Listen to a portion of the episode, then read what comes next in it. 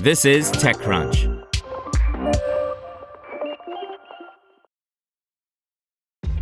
This episode is brought to you by ShipStation. You know, some things take a lot of work, like sending little robots to far off distant planets. And just as that's challenging, so too is running a successful e commerce business, especially when there's so much to do. So I want to introduce you all to ShipStation. Now, I love using ShipStation because of its easy to use dashboard, which makes managing orders and printing labels a breeze and super smooth. Oh, and the customer service is just out of this world.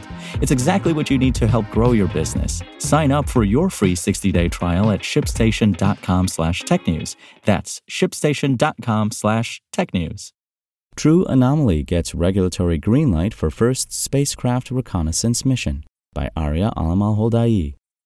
Defense focused space technology startup True Anomaly has received key permits from regulators that will allow it to demonstrate imaging and rendezvous capabilities on orbit for the first time. The two authorizations from the National Oceanic and Atmospheric Administration, NOAA, and the Federal Communications Commission, FCC, give the company the green light to perform non Earth imaging and to demonstrate in space rendezvous proximity operations, respectively. True Anomaly is planning on executing these capabilities using two of its autonomous orbital vehicle spacecraft, which the company calls Jackals, during a mission early next year. The 275 kilogram Jackal spacecraft will launch aboard SpaceX's Transporter 10 rideshare mission, which is currently scheduled to launch no earlier than February 2024. True Anomaly had previously been targeting a ride on Transporter 9, which is launching in October, but CEO Evan Rogers told TechCrunch that they decided to move to a slightly later launch date after experiencing some supply chain issues. Sometimes there are pressures when you're building new systems that you experience across the supply chain, he said. We were subjected to some of those delays, and then it just got a little tight. The startup also announced that it had opened its first factory, a 35,000 square foot facility called Gravity Works in Centennial, Colorado. The new facility will be able to produce a spacecraft every five days, thanks to a manufacturing approach that's similar to how automobiles are assembled. We're not trying to commoditize spacecrafts, he said.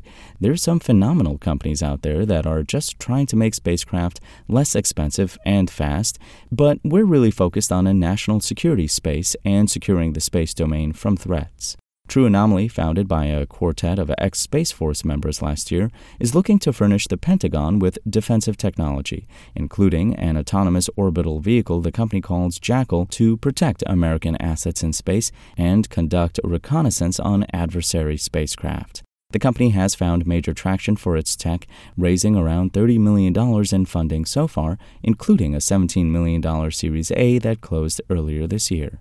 In a previous interview with TechCrunch, True Anomaly CEO Evan Rogers described an information asymmetry between the U.S. and its adversaries in space. The company wants to close that gap by building spacecraft that can rendezvous with other orbital objects and capture images up close. The company is also planning to provide virtual training and using the Jackal on orbit as a real life training system for U.S. warfighters. Last month, True Anomaly debuted a digital and an on orbit range service, which will be able to realistically replicate threats and allow users to train and test tactics. Eventually, Rogers said the company is looking to roll out more hardware lines and have potentially hundreds of spacecraft in every orbit, including cislunar orbit. To hear everything you need to know about the week's top stories in tech from the people who wrote them, check out the TechCrunch podcast, hosted by me, TechCrunch managing editor Darrell Etherington. Each week, we go in depth on two or three of the week's top stories from in and around the startup ecosystem, and I'll be joined by the TechCrunch experts who covered them. They tell us why the news is so important and what they think matters most to you, our listeners, whether you're just interested in tech or that's where you make your living. New episodes drop every Saturday morning, so be sure to subscribe to the TechCrunch podcast wherever you listen to podcasts.